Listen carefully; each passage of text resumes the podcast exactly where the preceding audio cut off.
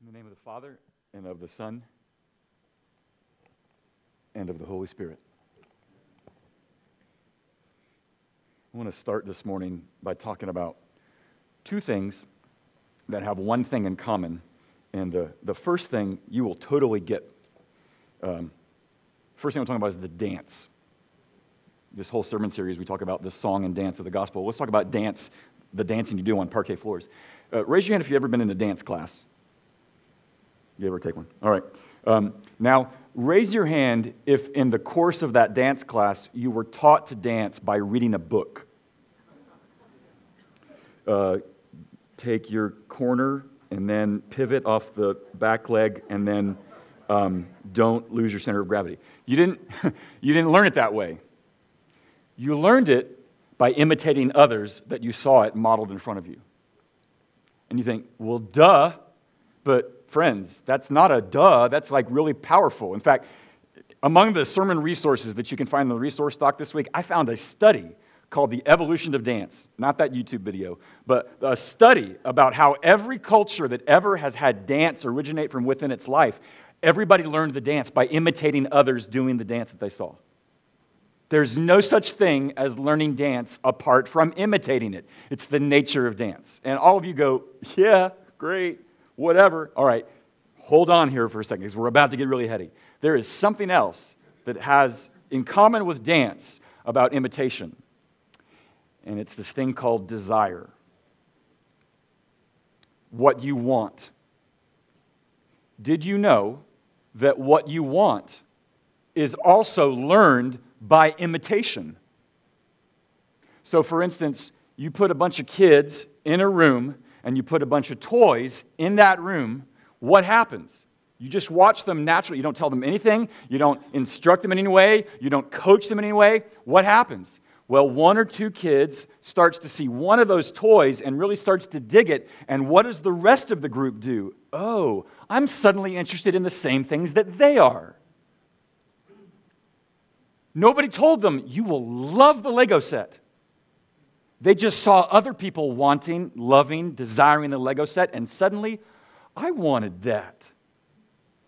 They learned to desire by imitating the desire. And look, that doesn't just happen among kids, it's shown. You put a bunch of undergrads who matriculated at Ivy League universities who have 14,000 different interests, and by the time they graduate, where have they all centered? Business, law, med, finance. And it's not just because the money is there, it's because they saw one another start to want those things and they themselves wanted that stuff. Adolescents, students, adults, you are all the same. I am the same. You think you just want what you want. You just woke up someday and said, You know, I wanted that. Ha! More often than not, what you ended up wanting was because you saw somebody else wanting it first. There's a book came out last summer by a guy named Luke Burgis. He wrote a book called Wanting. I know, really descriptive. His thought all comes from mostly this French philosopher named René Girard. Ah, René, je t'aime baguette. C'est ce right? René Girard, French philosopher, who came up with this thing called mimetic theory. Mimetic is the Greek word from where we get the word imitate. And as he analyzed individuals and groups and organizations and cultures and nations, he came to realize you know how things get changed? It's when desires start to get multiplied through other people seeing other people wanting the same thing. So he says, in summary, man is the creature who does not know what to desire, and he turns to others in order to make up his mind. Now, not to get real macabre on you, but do you really think that what happened in the Third Reich occurred just because of a central figure and his cabinet. It's because a desire to do what it wanted began to filtrate, filter out its way into the entirety of the culture. What some wanted for a while, others began to see and decided, I think I want that too. And they turned off everything that was inside of them that might have resisted the idea. Okay, that's so heady. Why am I going there? Because I think the most interesting word in the passage that we're going to listen to today is the word imitate. And it comes from not Rene Girard or Luke Burgis, it comes from the Apostle Paul. Being imitators of God. Of all the words that he could have picked, follow, love, obey, he chooses to say, You and I are to be imitators of God. What in the world? What is that all about? We want to consider it. We want to understand what does it mean to walk in love, to be an imitator of God? Because I think that word has a great deal of relevance to our moment because it, it describes all of us in some way. So, what does it mean to imitate Him? We're going to look at that question under three headings Do what? As what? And in light of those two things, then what? Do what? As what? Then what? I took a cue from Nick Dottie in his Advent devotional about slowing down. And I purposely have slowed down on our passage through this book because I think there is stuff to be gleaned from even a few verses. Well, that's all we're going to do today. It's three verses. And we're even going to back up into one verse that Andrew preached last week. We're going to be in Ephesians chapter 4. We're going to start in verse 32. Would you? It's going to go fast. Would you stand? I know. It's going to be. Ah.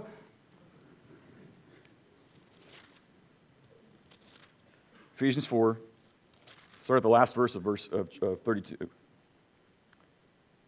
Be kind to one another, tenderhearted, forgiving one another, as God in Christ forgave you. Therefore, be imitators of God as beloved children. Walk in love as Christ loved us and gave himself up for us, a fragrant offering and sacrifice to God. This is the word of the Lord. Thanks be to God. You can have a seat. As you heard Andrew preach last week, we are now in that part of Paul's letter, which we've been listening to since September with a brief pause during Advent. We have turned a corner into the eminently practical. Uh, not that what came before wasn't important, wasn't relevant, wasn't helpful, but now it's talking about what are the implications. And if you've just joined us, we've said that the first part of Paul's letter is all about helping us to internalize the inward music of the gospel. What is the truth that has nothing to do with what we've done, but entirely what has he done? And then he turns to the second half of the book about if that's the song, what kind of dance does the song inspire and prompt? That's where we are. And so it got really practical last week, and next week it's going to get even more practical, where we're going to talk about the unholy trinity of temptations. Ooh, yes. Um, but before we do, we need to do a wind up. And, and the windup is here in verses 1 and 2. Verse 1 Therefore, be imitators of God. Mimetai is the word there in the Greek, from where Rene Girard gets mimetic theory. What does it mean to imitate God? I can't know everything like he does. I can't act with entirety of power like he does. I'm not omniscient, I'm not omnipotent, and I can't be in two places at once. I'm not omnipresent. So, in what ways can I be like him? Well, the answer to that is in verse 2 Be imitators of God and walk in love. Rewind the tape to where we were back in chapter 4, verse 1. It's the first time, maybe, I can't remember, it's the first time where Paul uses the word walk, which is just a metaphor for how you live, the way you roll, the things that are deeply true of you and how they manifest in everything that you do. That's what's your walk? I know the old evangelicalese. Hey, how's your walk? Oh, my walk's going well. Oh, my walk's in the ditch. Like, you talk like that. How weird Christians talk. That's walk. But it's, it's like they're borrowing it from Paul, so don't blame them. Back in chapter 1, chapter 4, verse 1, it says, What does it mean to follow the gospel? It is to walk in a manner worthy of the calling to which you've been called. That's what we said was the verse that maybe defines for us what is the dance. To walk in a way that fits, to live in a way that fits with what he has done, that lives out of the resources and the riches and the rest and the resolve that comes from what he has done for you. That's the dance. And so here in chapter 5, verse 2, Paul is just trying to tease that out, to clarify for what it is for us to walk in a manner worthy. And today, he's going to specify that what it means to walk in a manner worthy is to walk in love. Love in all manner of ways. Love in what you do, love in what you think, love in what you say, love in what you aspire to, love in what you plan, love in how you say, I'm sorry. That silly movie, love means never having to say you're sorry. That's just wrong. It's not a, that's no love story. and you hear that, and, and you understand that, and, and, and many of you that maybe grew up in the church or have been here for long enough, you start to glaze over going, oh, yeah, I heard that before. Love, yes, love is central to all things. I know. And it's because you take it as a given. You think it was inevitable that love should rise to the top of any human civilization that was ever going to survive. And I'm just here to suggest to you, not because I'm a historian, but I guess I've read enough of history and I bet you've read even more. Love was not inevitable to raise to the top of a civilization. The reason Paul has to talk about the centrality of love to a bunch of Gentiles is because their culture didn't automatically gravitate towards the idea of love. If you know anything about history, you know that some cultures gravitated not towards love, but towards domination. You know other cultures did not gravitate towards love, but really gravitated towards we're us, we're isolated, we're going to keep to ourselves and not intervene with anybody else. That's why, anybody ever watched Star Trek? Remember? You know, you know that, that all comes out, Gene Roddenberry, during the 60s, during the Vietnam War, and there was this little subtext that would go through all Star Trek episodes called the Prime Directive. What was the prime directive? The Federation said if you're a member of Starfleet, you could never intervene in the natural outworkings of any other culture, right? Because what was America and other countries doing in, in Vietnam at the time? Intervening. And that becomes a wonderful little plot tension for the entirety of the series because there were tons of moments where the Federation would get involved in the outworking of other cultures, and it's like, they're killing each other. We should intervene. Nope, can't do it. Prime directive. Oh no. What is the loving thing to do? What's the wise thing to do? I'm telling you, it's not a given that your culture, our culture, any culture gravitates toward love. That's why Paul's got to bring it up. He's got to talk to a bunch of Gentiles who are coming out of cultures in which any number of things would rise to the fore, but it's not love. That's true of his day. That's true of any day. That's true of our day. So let me be just very clear on what we're talking about in terms of love. What does he mean? Why do we need to harp on it even now? Because there are any number of alternatives that you might choose as a person, as a family, as a culture, as a nation. When it comes to love, that is a shot across the bow of other very natural, precedented alternatives. Love instead of a life or a culture of indifference where I isolate myself in what I do and I ignore the rest of you. It's a you know, dog eat dog world. Good luck to you. We're going to do our thing. Love is an alternative to that. It's also an alternative to competition. The competitive world, outlast, outwit, out survive, whatever. Everything that you do, whether it's in class or in school or in networks or in workplaces, you can begin to adopt the sort of competitive spirit that it's like, I really don't care about your good. I know what I'm in, and I know what I'm out to get. Now, look, for those of you that are involved in sports and, and athletes and things like that, of course, competition is great. Competition brings out some of the best of us. But some of that stuff that we do on the field, it ends up filtering into the way we do life. And then it's kind of like, I don't care about you. I will kick you if I have to win. Love's an alternative, not only of indifference, it's also an alternative to a life of competition. It's also an alternative to a life of insincerity.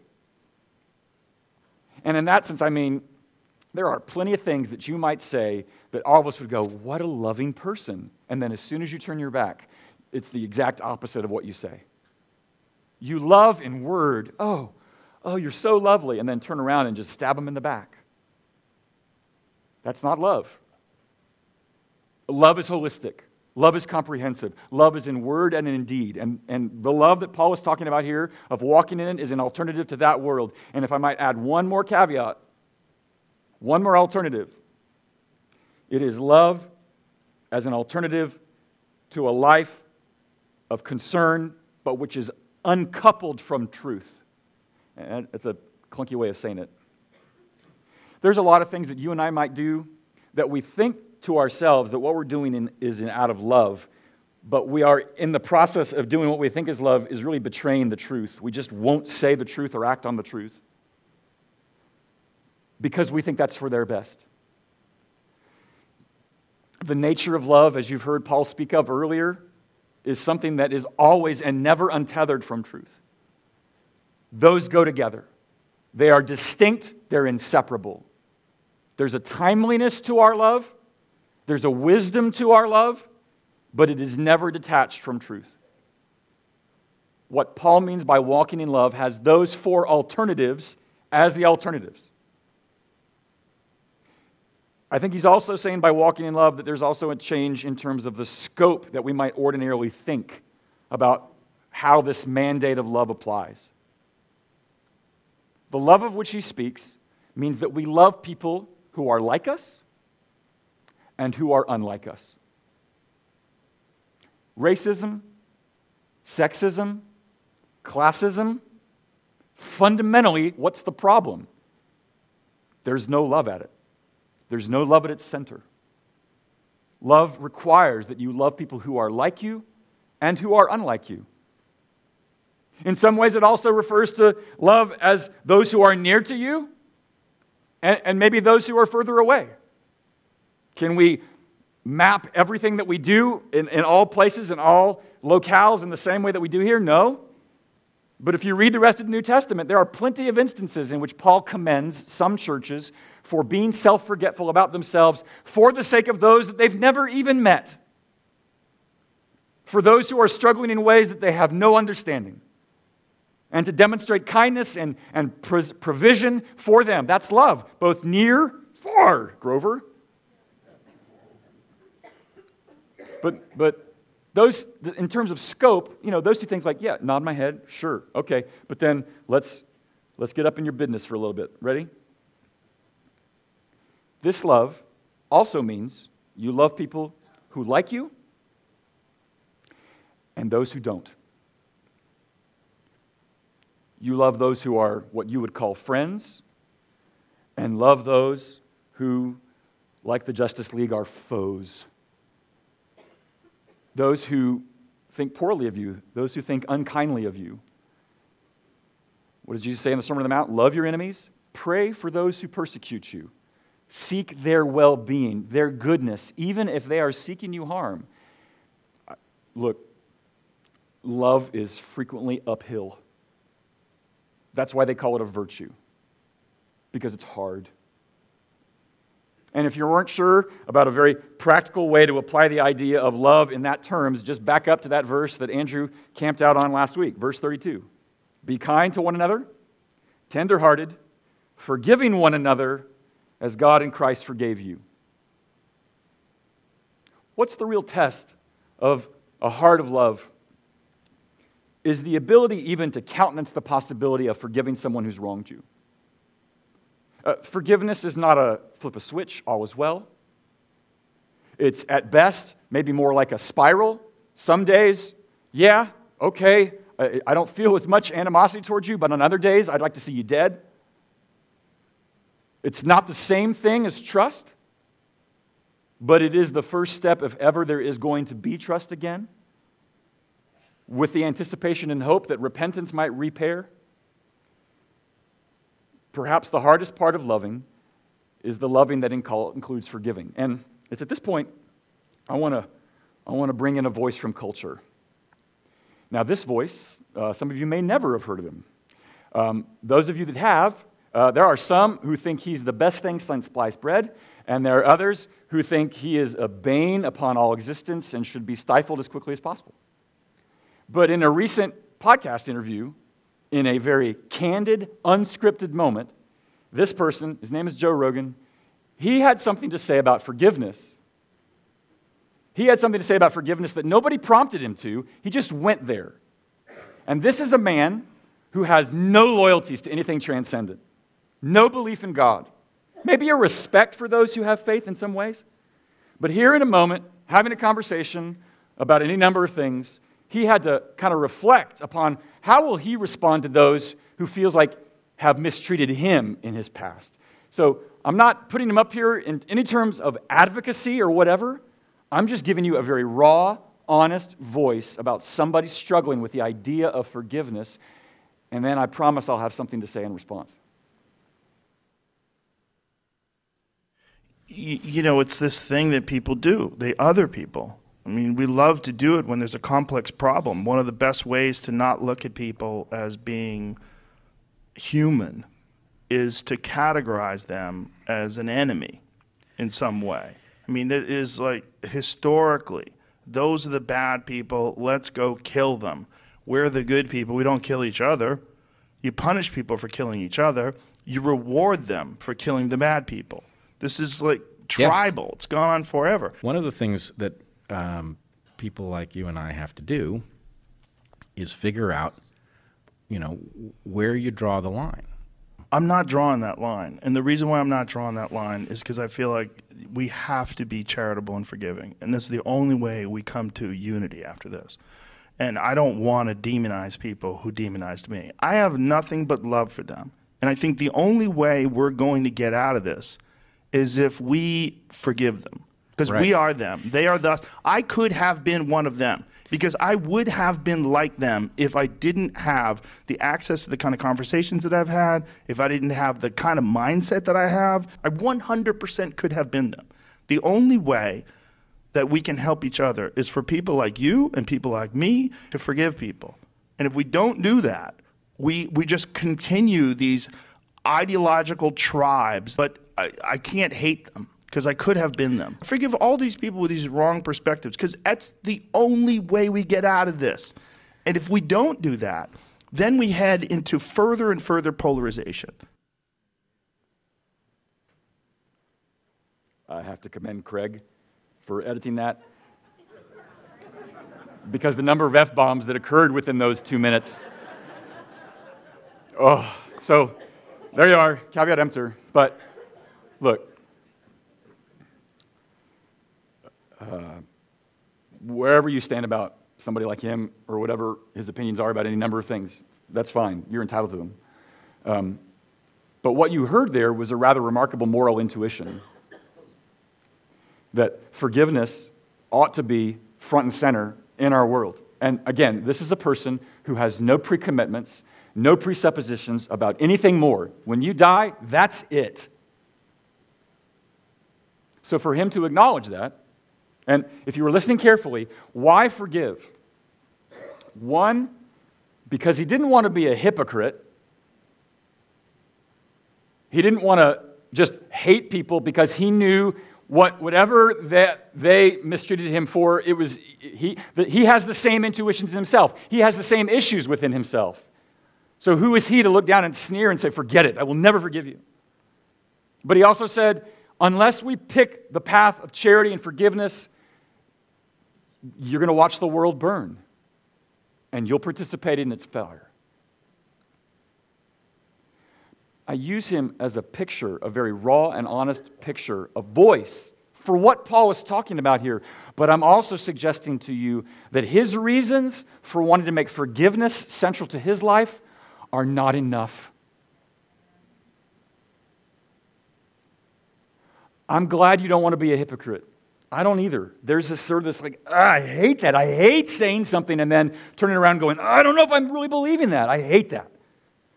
And I also wouldn't want to contribute to the degradation of society. Those are great things. But, friends, if you've been harmed badly enough, I think it's possible you don't care if you're a hypocrite. And I sure think it's possible you don't care if society goes down the tube. You know you've been wronged and you want them to pay. He is articulating what it means to walk in love, but he is my wonderful transition into my next point. Because Paul does not say to us, walk in love, or else you'll be a hypocrite that will poison society. He doesn't say that. He's told us what to do. Now we got to think about as what. We've done the answer, try to answer the question, do what? Well, well, now let's talk about as what, because that's crucial. You could be able to preach, if you've been here long enough, you could preach this sermon. You know this part. We know what to do. How do we do it? he says in verse 1 be imitators of God. But how does he round out his phrase before he takes a beat? Be imitators of God as beloved children. And in verse 2, walk in love. Why or how or as? As Christ loved us and gave himself for us as a fragrant sacrifice and offering to God. There is no doing without first believing something. There is no walking in love that is separated from an understanding of your identity. You can have all sorts of strong motives, and not wanting to be a hypocrite and not wanting to poison society is a strong motive, but it has a limit. And so, for those of you in this room who are here, maybe out of respect, who maybe have an idea or an understanding or maybe even a, um, an acknowledgement of the idea of a God, but just can't go there, I'm delighted that you are here, and I hope that you will feel welcome. But I hope that you will also realize that at some point, if you think forgiveness should be at the center of every society's existence, you're going to have to answer the question, why? And Paul is out to answer that question, why? Do what? Because we have been we have been bought. Jesus' death was not just an innocent death. He was a victim, but he was more than a victim because he was also a co conspirator in his own demise. He gave himself up. Oh, yeah, he was arrested. He walked into his trap. And he did so purposefully to make you his, to forgive you and bring you to the Lord. And so when we read in Romans 5, in verses 8 and 10, while we were sinners, Christ died for us. And in verse 10, while we were enemies, we were reconciled to God by the death of his son. Not people that impressed him, not people that had done anything for him, not people who he was really excited to see them, you know, going to synagogue and giving alms to the poor and really just sort of like, you know, he's a really righteous dude. Sinners, enemies, and even so, for you, I'll die. That's the gospel. That's the song of the gospel again. That's the song that has to be deeply felt, the inward music of your heart if you're ever going to love. Why does Paul need to keep harping on that? The definition of conversion, in one sense, is to believe that you're beloved, that you're a beloved child because of what he has done, not because of anything that is impressive in you that you could commend yourself for. You believe that, and that is God's work in you by his Spirit to persuade you of that. But that, my friends, is only the beginning of an act of formation on his part. You believe that at the front end but the rest of your life is you discovering just how little you believe that consistently or deeply. The rest of life is one big pilgrimage of having your heart formed. And I want to, at this moment, kind of mix it up a little bit and invite somebody forward who's involved in that work this semester, as many of you are in Darius classes. But Eleanor Beach, this semester, is going through a class. And I would argue that if you were to know about it, um, and if you're in it, you're already aware of what it's all about. And I think it fits very relevantly for what we're talking about right here. Because if my capacity to walk in love is grounded in this idea that I am beloved child, I know and you know there are a lot of other voices that contribute to my sense of identity. And her class speaks to it. So, hi, Eleanor. Okay, name of your class, it's called Inside Out. Why did you call it that? Because um, any real change has to start from the inside and work its way out into our behaviors. And it's my understanding that part of the class is really beginning to think deeply and reflect carefully upon previous experiences and relationships, and you, you develop something called a genogram. What's Yes. a genogram? Well, it, lots of uh, disciplines use genograms for different reasons. Um, the way we use it is to map our family um, and other influential people in our lives and look at not just their names, but their character, their um, their way of interacting with others, and the patterns that are passed down through the family. And you would argue, which I suppose many of us in our room of any certain age would probably heartily agree, that a lot of those early experiences and relationships can do much to shape our sense of core identity in ways that really are actually in conflict with what we're being told here in the gospel. Yeah. um, so, our parents and other influential people have uh, modeled for us how to do life. And they've spoken into our lives and helped told us who we are and how, we're, how much we're valued. And a lot of that is, I mean, it comes, it's been impacted by the fall, by sin. And so there's no perfect family. And um, if we want to be imitators of God, then that background can actually be an obstacle. And so the, our background feels normal. And so we live out that normal. And unless we intentionally address, um, intentionally work on that, and allow God to reparent us and to learn um, how things are done in His family, where we are His beloved child. Um, often nothing changes. In, in yours and my email exchange this week, you, you mentioned something that's very memorable. It said that uh, Jesus may be in my heart, but grandpa is in my bones. Um, it's true. And any number of people for whom that would be real. And, and boy, we could tell you stories, right? Um, as Christians, we believe that the Spirit is at work in us, so it's not always that we're trying to think our way out of our head, mm-hmm. but you would argue that reflections upon that, those past relationships can help to overcome some of this static on the line as we think about our own identity. Yeah, uh, it makes us more aware, and it also helps us to be intentional, and it kind of sets, makes a priority list of how we need God to work in our lives. And so I think his spirit is involved in prioritizing that, but also in making us to want and to be able to do what's different. Can I pray for your group and for you? Sure.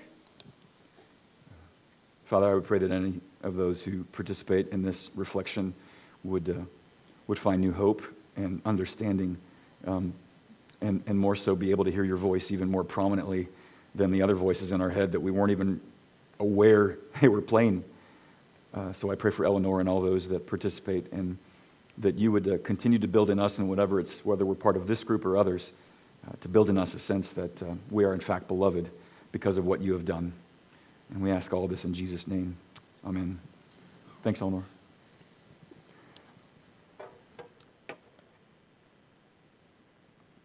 That's the point. I know at our conversion we believe something about ourselves that we think Jesus has done for us. And yet, I myself and you yourselves are in plenty of moments in where you think, huh, um, yeah, I just don't believe it right now. It feels very remote. It feels like something the pastor would say, but not something that I really get. It's crucial to our lives. There is no walking in love apart from this understanding of being beloved children. And what Eleanor is talking about is just one approach, one tool to be able to reflect and find a common sense that, in fact, we are His. Let me see if I can summarize all of this into simplest terms and then apply it, I hope, a very practical way. And uh, to do that, I'm going to get a little help from um, a Danish philosopher by the name of Soren Kierkegaard. Oh, So thick. So this is Soren, and I wish I knew what product he used. Um, I mean, come on, that's, that's something. Danish philosopher, deeply thoughtful, some might argue deeply troubled at times, um, but, but really lamented the fact that a culture that was ostensibly grounded and founded upon Judeo Christian faith had, in his mind, so drifted from it in ways that we were all just sort of kidding ourselves. And I, I think the question that he's trying to answer in these few lines that I'm going to share with you is what does it look like to walk in love as beloved children? Like, that's the question that we're all trying to get an answer for, right? If you're a Buddhist, you believe that the way of detachment is to the way of reality. If you're a nihilist, and there is no God and there is no morality, then your way is to say, nothing matters, I'm just going to make my way. And maybe some of it will be good, but even that's a question that doesn't make any sense. It doesn't matter. What does it mean to live and follow as a Christian? These words are, so I've had a week to think about this, so I know it's like, help me out. But listen to what he's saying. To live as a Christian, he would say, the emphasis does not fall so much on upon what extent or how far a person succeeds in meeting or fulfilling the requirement of love. And I put of love there purposefully because I think that's what he means by requirement. Later, he's going to use the word striving, and I'm going to talk about striving and requirement in terms of love. As it is upon getting an impression of the requirement in all its infinitude, so that he rightly learns to be humbled and to rely upon grace. That's thick. Here I go. This life in Jesus is not like Ernest Hemingway, who every day got on a scale and weighed himself and wrote down his weight in a marker in his house in Cuba. This life is not you keeping a logbook of every day, how well did I do? But of you getting an inner sense of just how walking in love is an ideal that is so far beyond you that you are so deeply in need of his kindness and his grace, even to take the next step of love. That's the first thing that Soren has for us in summarizing what Ephesians 5 is about. It's not about your logbook. It's not about you keeping score and checking boxes. It's about you coming to an inward sense of, this is impossible apart from help. The second thing he says is going to talk about our instinct. To pare down the requirement of love in order to fulfill it better, that now it can all the more easily appear that one is earnest about wanting to fulfill the requirement. To this, Christianity, in its deepest essence, is opposed. In simplest terms, he's saying this Yours and my instinct is to say to ourselves and to tell one another, God has done it all. He asks nothing of us. It's all of grace. There is no requirement upon you. There is nothing he asks. You don't even have to think about it. And Soren is humbly but firmly saying that is the actual counterpoint of what it means to be a Christian.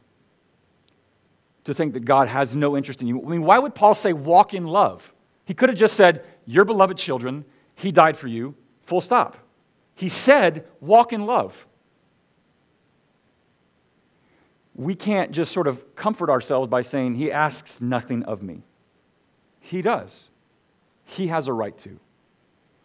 Here's the punchline no infinite humiliation and grace, and then a striving in love born of gratitude. This is Christianity. It is not striving to walk the uphill climb of love in order to one day might be loved by Him. No, it is a striving on the basis of you believing that you already are loved that's what he means by gratitude. Gratitude is related to the word grace. How do you walk in love as beloved children? You recognize just how impossible the ideal is and how desperate you are for his help. And then you strive for the rest of your life in gratitude for what He's already done, that you cannot lose, that you are already His and will be His forever because of what Jesus has done. That's the gospel. How do we apply it? Three quick things, and we're done.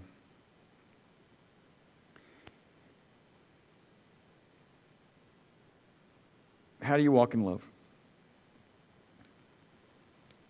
In every given moment, you are going to need to develop the discipline of asking yourself this question Is love leading? Is what you're doing in any given moment, in any conversation, in any planning, in any talking, in any, you know, whatever it might be, is love leading? Because there's all sorts of things that could be leading, and you just tell yourself, yeah, it's love. Look, harm, disparagement, cruelty in the classroom, in your neighborhood, at your workplace, goodness gracious, on social media, how many times have I wanted to reply to somebody and say, You are wrong? And there's no love in that. And like, ah, oh, back off, back off, back off. You and I, if we're going to walk in this way, have to develop the discipline of being able to ask ourselves in any given moment, is love leading? And if it's not, you have to repent. And how does that repentance begin? By the second question that you have to ask.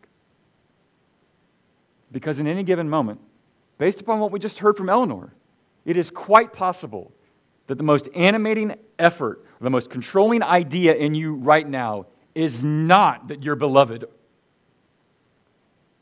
It is that you're a waste, a wish you were never born, you're a fool, your life is just full of mistakes, you're nothing. Those are the kinds of things that get played that you don't even know that they're playing. And in moments like that, you know, uh, run, hide, fight, uh, stop, drop, roll, um, stop, think, pray. You have to ask yourself is my belovedness prevailing in my head in this moment? Because if it's not, you have to stop. Now, Caveat to believe that you're beloved is not to believe that you are never wrong. It is not to believe that you are never a scoundrel. It is not to believe that you are never able to harm someone. All of those things are true. It just means this you are never not His. You are never cast out. And it is because of that that you find the strength to come out of the fetal position and begin to own what you have done and begin to mend what you have broken and begin to repair what you have harmed. You have to ask yourself that. And then the last question you have is this, and this is where I'll end. I'm about to uh, do something I may regret later, but um, it's kind of a Wizard of Oz moment where you come out from behind the green curtain Dallas Willard was reported to say that when it comes to sermons, the weakest tool we have in the shed is the sermon. And you think, why am I sitting here this long? I'm going back to the word imitate. What you hear, the gospel expounded and reminded, I'm not saying it's not helpful. I'm just saying, if we're to become imitators of God, and based upon what Renee has said, look, Paul would say to Renee Girard, duh. Of course you learn desire by seeing it modeled in the lives of others. Of course you do. One of the last episodes of This Is Us, it's all about Miguel. Miguel's the one that marries Rebecca after her husband Jack has died several years before. And they are getting on in years and Rebecca begins to develop Alzheimer's. And Miguel is wondering where he's going to find the strength to care for his wife that is rapidly deteriorating. And in that episode, the, the director is very conscious of where Miguel finds it.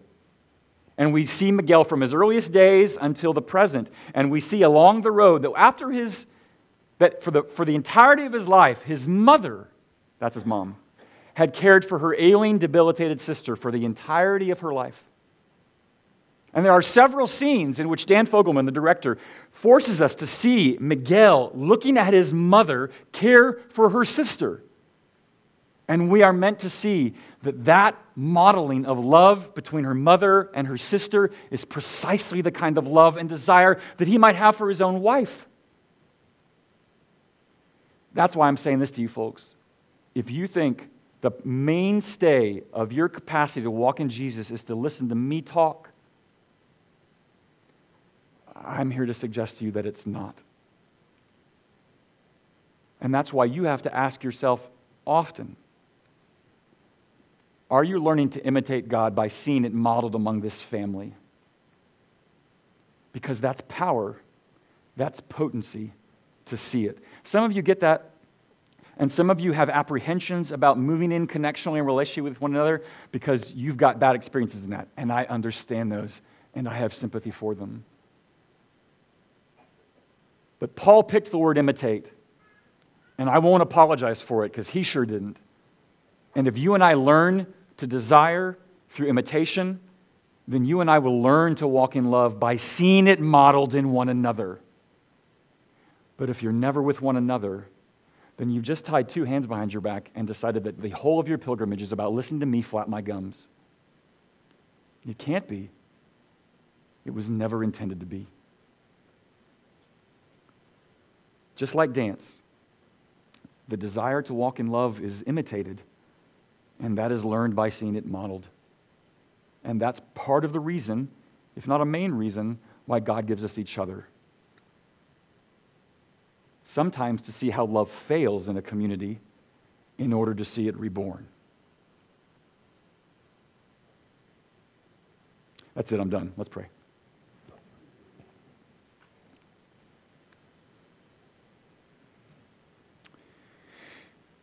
You must form our hearts so that we can walk uphill and not, not do so begrudgingly. But we also need something even more powerful than your command.